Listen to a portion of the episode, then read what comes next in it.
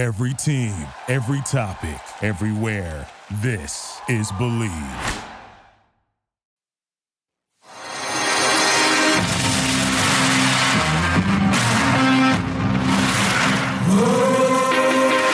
Welcome to Bleav in Betting, a Sports Garten Network production. We are your source for sports entertainment and credible sports intelligence. And now, here's your host, Tom Barton. All right, guys, welcome back to another episode of Bleav in Betting. What a wild week we have coming up in week 15 of the NFL, and that's what we're going to be talking about almost exclusively for the next couple of weeks as the NFL playoffs really head into the home stretch here. Everyone's got positions, and we're kind of figuring everything out. Look, the NFL has nearly half of their teams with six or seven wins. This is a wild year. I've mentioned it many times before. Guys, uh, you know, you look at the crazy year that we're having and you just jump on board and say, okay, you know what? We can still make money. We can still make money.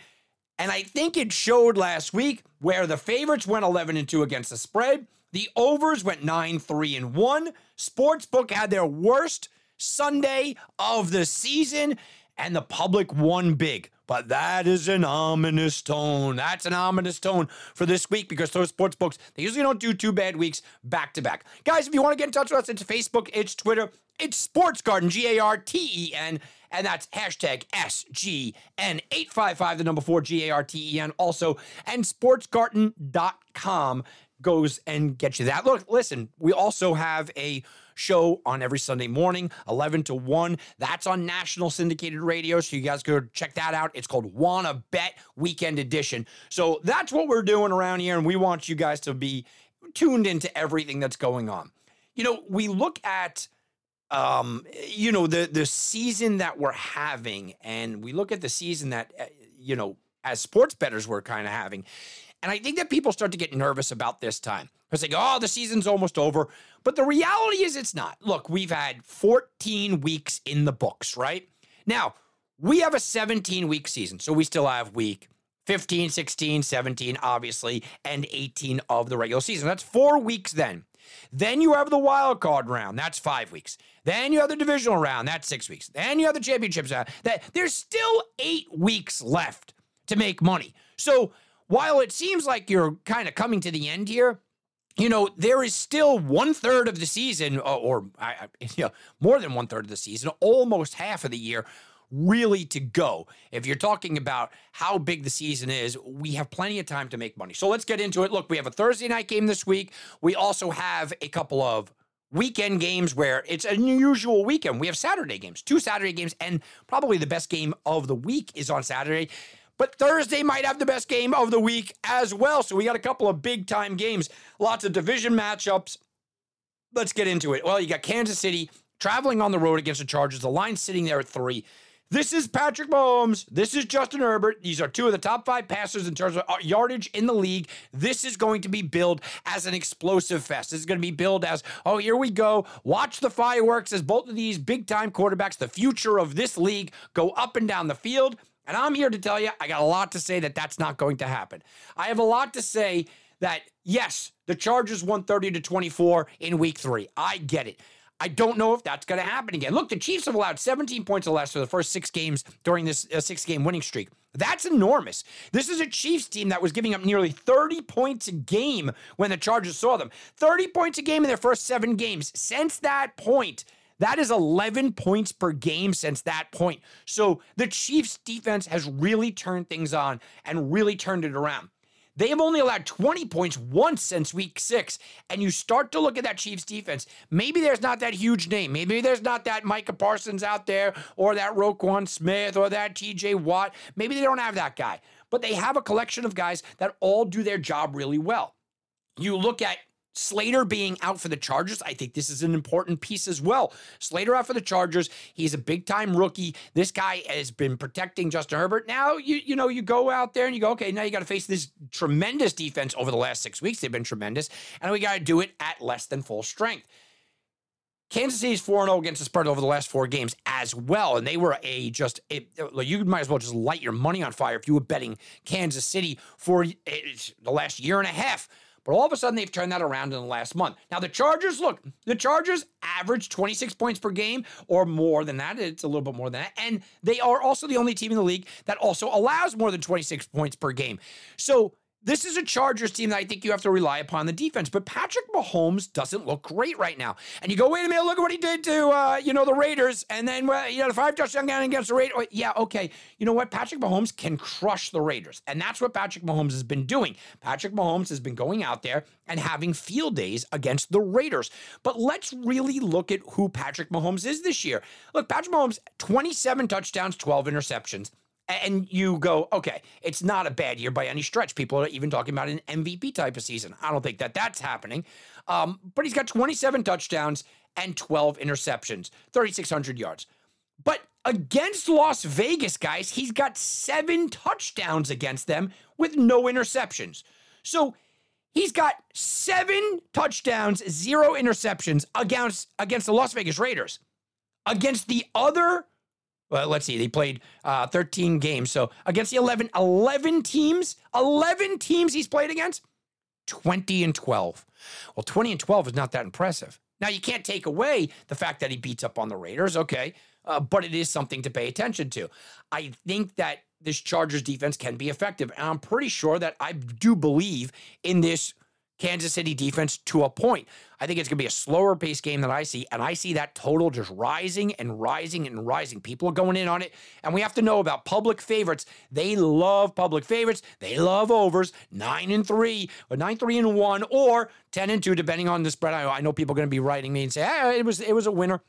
All right, so we'll say 10 and 2 to the over last week. That's a number. Everyone's going to be cautious of the underdogs. Don't forget the unders this week as well. All right, let's talk about those Raiders.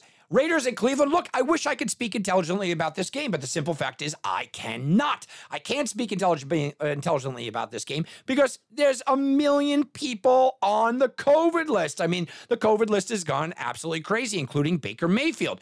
So it's hard for me, and Kevin Stefanski, it's hard for me to con- have a conversation about this game on Saturday and believe that Cleveland's going to be healthy and believe that Cleveland's going to be fully in there. So let's just talk about the Raiders. Look, the Raiders didn't win in Cleveland last year. Um, they've had five losses in the last six games. They're one and five against the spread over those six games, and they've scored more than 16 points just once in their last six games. Browns defense has only given up more than 16 once in their, last, or I'm sorry, twice in their last seven games you know, this is a Raiders team that is the worst team in the league on third down conversion rate. And I think that that comes back to haunt them. I can't make an accurate prediction on this game strictly for the reality that, guys, at the end of the day, what we are looking at here is COVID is just running rampant. We have to find out about that. All right, the other Saturday night game, by the way, programming note next week, I'm going to have uh, a, a Indianapolis Colts podcast that I have followed for a little while. He's going to join the show after the Colts game. So I want to get his opinion on where the Colts sit and how they perform against New England. And we'll get into that. So you guys can find that here. Um, I'll be putting that up next Sunday. So you guys can find that after the game. New England and Indianapolis, look, it's the top seed in the AFC, and they're the underdog. I mean, that's just reality. Belichick is a perfect 9 0 against the Colts. Bill admitted this week in a weird situation. He admitted that he's been scouting the Hard Knock show that's in season. Um, Bill will do everything, and he's got advanced scouts watching the show. I mean, uh, can I get a job like that? The Colts are off of a bye week. New England, look, they've won seven in a row. They have seven covers in a row. They have won eight straight in this series. Belichick owns them. And what Belichick does really well is Belichick absolutely takes away the best thing that you do. What is the best thing that they do? Jonathan Taylor. The Colts are 7 0 when they rush for 125 yards or more in a game, and 0 6 when they rush for less than 125. Okay, so the formula is accurate. But I look back to that Tampa Bay game.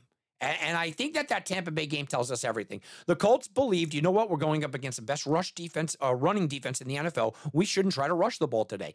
And they just didn't even try. And Jonathan Taylor had eight carries uh, basically going into the fourth quarter. The they did not even try. They went through short passing patterns. They went to screen plays. They they did everything but actually run the ball. I and, and listen, they hung with Tampa Bay. They lost, but they won with them. I wonder if this is a game where we see a similar game plan. I wonder if it's a similar game plan here where we turn around and we say, yeah, okay, you know what? There it is. You know, they're going to go short. They're not going to uh, attempt to get Jonathan Taylor going. I think it would be a mistake. And so do a lot of the Colts people that were asking Frank Reich, but he was convicted uh, to that. Look, yeah, he's a, he had full conviction on it. I, I'm going to do it. And he basically was saying, listen, I'll do it again. Well, here's the spot to do it again. Carolina Buffalo on Sunday. Let's move it over to Sunday. The early games. Bills have lost four of the last six. They are now a double digit favorite over Carolina. The Panthers, they have a minus eight turnover ratio. They can't run the ball. Chuba Hubbard, it just looks uh, lost out there. Cam Newton was benched during the game for Walker. Then they re-benched him and they've been shuffling things around. Here's a game with a Buffalo defense that is still top five in the league. The Buffalo defense that has been, you know, abused up front on the running game. This is a get right game for them. You know, everything is at home for them. Everyone's selling. I don't know if I could lay double digits in an NFL game, especially with a team that's lost four of the last six and has looked this bad. But something clicked in the second half there. Something defensively clicked where they said, you know, we're, we're going to buckle down. We're going to stop Leonard Fournette. And something offensively clicked um, Josh Allen has the type of talent in this league to really just say, I, am I'm, I'm just going to do it. I'm just going to be the guy. I'm going to go out there and I'm going to be the guy and I'm just going to take this game over. And he's done that and he's got the ability to do it. I tend to think Josh Allen has a massive game. This defense has a massive game. I still hesitate laying uh, more than double digits in a spot like this. Arizona, Detroit, the Cardinals are a 14 point favorite, two touchdown favorite on the road on a short week, coming off of a rival in a game that they lost. The Lions are one and five at home, but three of their losses, eight points or less. I look at this Lions team and I go, all right, so you got massive emotion in one regard, right? You were massively emotional. Oh, here we go. We won that first game, and I thought it would come back to hurt them. I thought that that would be a bad situation, the big time emotion of winning that game and then trying to come back next week. All right, but now you had a week to kind of calm down again, and now you're at home and you want to go, all right, look, we, we, we want to play a little bit closer, and they've done that. The Cardinals are going to be hungry for blood. The Cardinals are going to be out for it. The Cardinals are going to want to, you know, go absolutely crazy here. The Cardinals are going to be out to destroy the Lions, but the Lions have hung tough, and I think they could probably hang tough here again. Jets, Miami. Miami's now up to an eight and a half point favorite. And the reality here is that the New York Jets are an absolute mess, and Miami and Miami fans are feeling good. You know, we talked about the Raiders, and the Raider fans feel like, ah, the season's over. Well, Miami's uh, basically got the same record as them and Pittsburgh, and the Pittsburgh fan base uh, mailed this in long ago. And Miami fan base is going, hey, we got a shot here. Why? Because they feel enthusiastic. This team can run the ball. They can run the ball effectively, and Tua is playing well, and the defense is playing outstanding. The Dolphins have won five games in a row. Tua who, oh, he's dead and buried. Look, we always knew he had plenty of talent. He's got a 100 plus passer rating with just one interception through the last three starts. That's massive. You know, you look at Miami 4 0 against the spread the last four home games. They like playing at home. They're also 6 0 against the spread the last six games following a bye. They got some rest, got some things right and you start to look at who the Jets are. The Jets were thought to have some talent on defense. Well, you know what? They've given up 30 plus points in each of the last two losses, and you can run on this team. I'll mention that again because I think Myles Gaskins has a big day. The Jets haven't won in Miami since 2015. The Jets are also 7 18 and 1 against the spread the last 26 games within the division. The Jets are up against it. But the biggest thing here, forget about the stats and the trends and all that, is this. Bill Belichick frustrated Zach Wilson and made him, uh, you know, so much so that he so was seeing ghosts. Remember Sam Darnold was seeing ghosts? Yeah, Zach Wilson just looked awful against Belichick, and no big deal. Everybody looks awful against Belichick. But Brian Flores is the kind of guy that was running those defenses that make people look crazy, make make defenses see ghosts. Um, you know, this defense by Brian Flores should be fantastic. I don't see the Dolphins, who are allowing about 11 points per game over the last month or so, I don't see the Dolphins allowing much here. And the Dolphins should be able to get some offense working. I like the Dolphins. I don't know if I'm laying the eight and a half, but I'll tell you what, I do like them to win. Dallas and the Giants, another divisional game. I slightly inflated line here. I'm surprised it's double digits. The Cowboys, they have won nine out of the last 10 meetings, so they do have the Giants number. And Dallas is six and one against the spread in the last seven road games, so they travel well. Um, Dallas is tied for the worst third down conversion rate in the league. That is a big problem. Now, the Giants' defense is susceptible to big plays, and they could uh, really be kind of abused here. But uh, Dak Prescott doesn't look healthy. Ezekiel Elliott certainly isn't healthy. Toney Pollard is out of this game, and Dallas is 29 and 0 when they rush the ball more than they throw. But mm, they're going to have to throw the ball here. Saquon Barkley may not be healthy, but Golladay and Tony might be back. I don't like the Giants offense. I don't like the Giants defense, but something tells me they play well. I'm not laying this with Dallas. I just can't advocate for taking the Giants.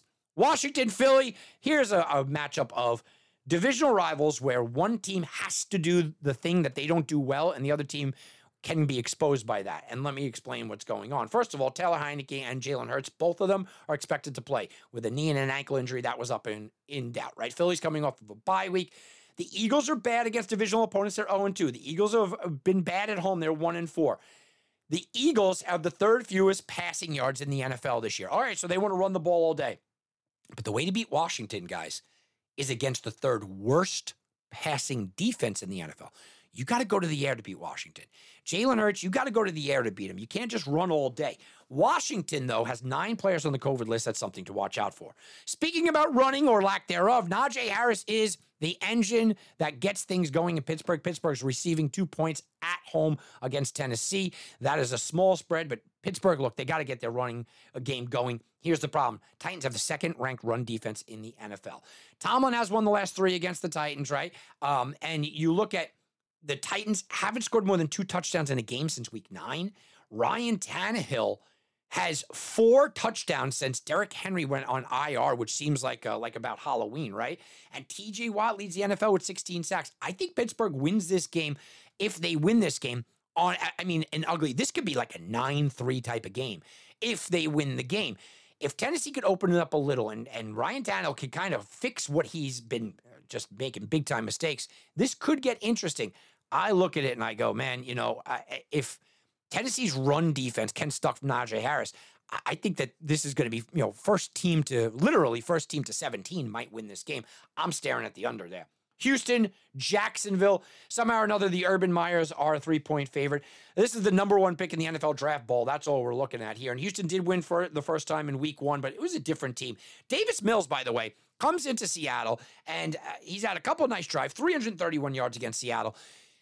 Houston knows that they can't run the ball. Houston knows that Jacksonville can defend the run. I think Davis Mills has a good day again.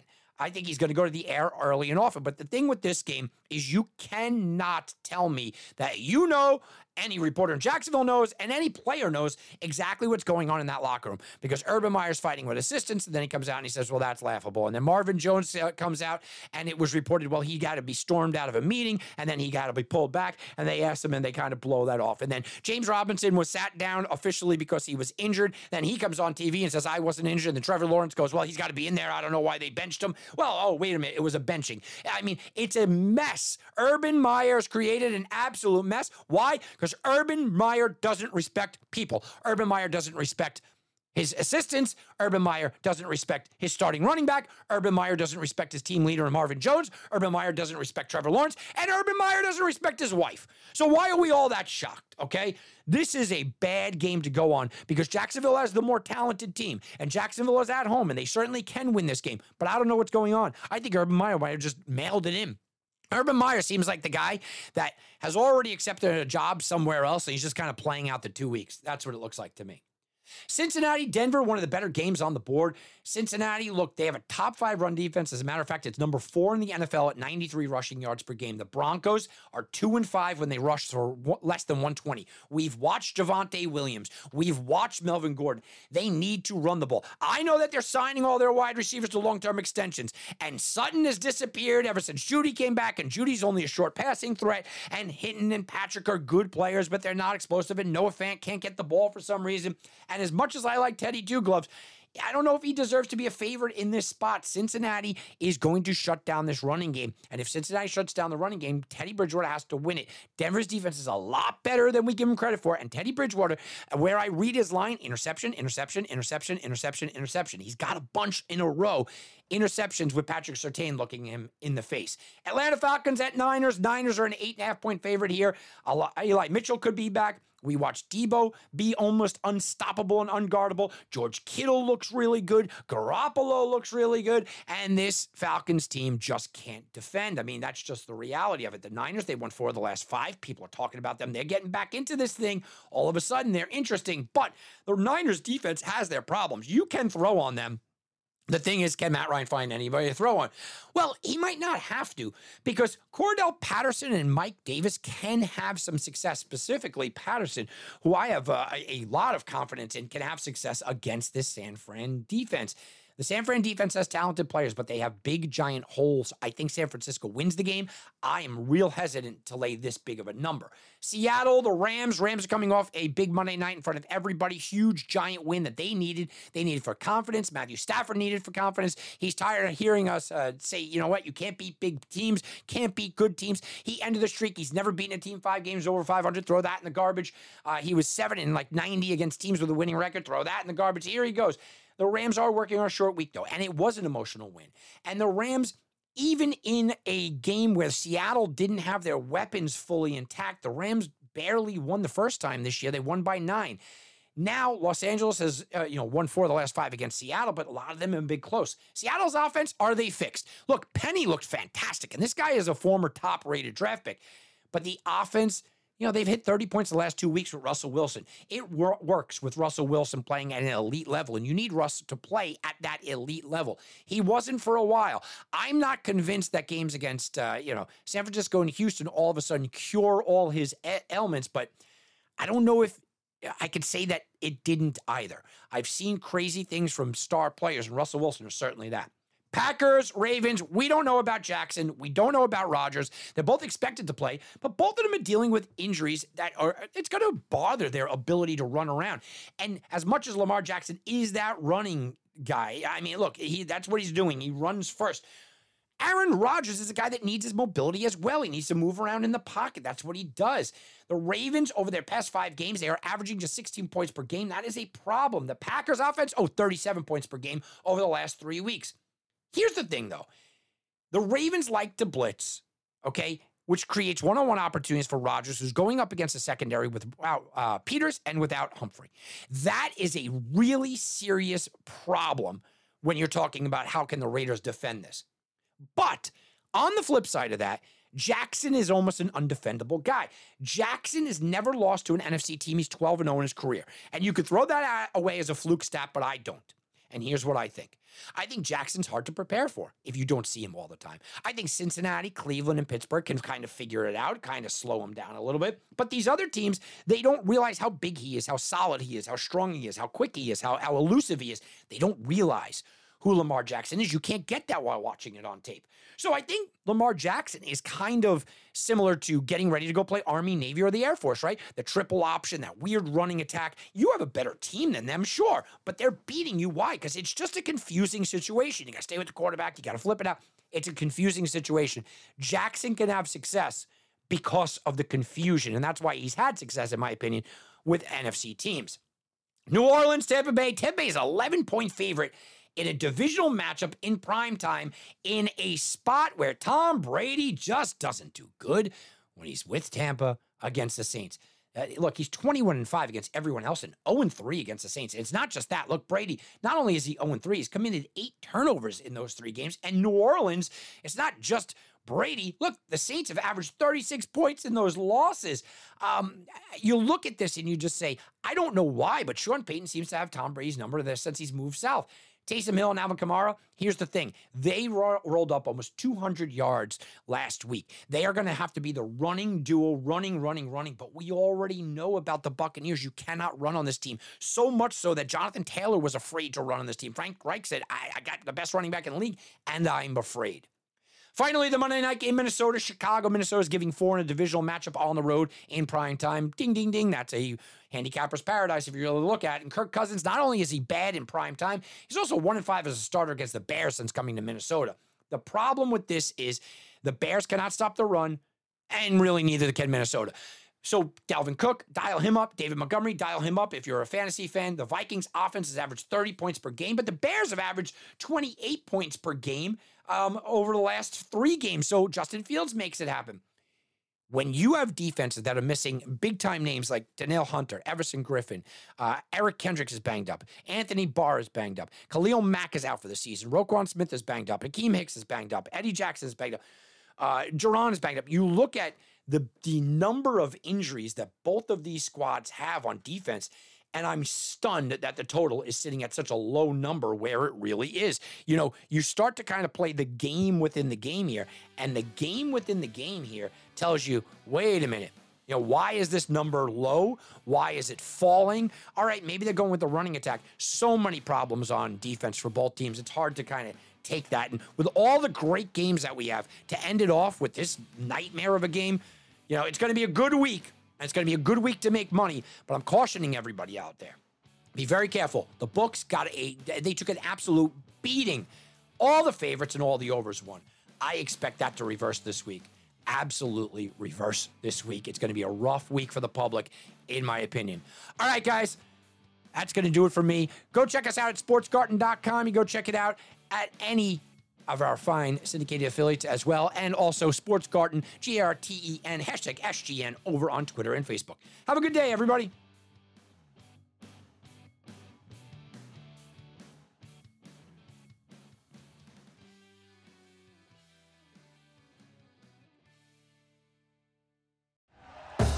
Thank you for listening to Bleav. You can show support to your host by subscribing to the show and giving us a five star rating on your preferred platform. Check us out at Bleav.com and search for B L E A V on YouTube.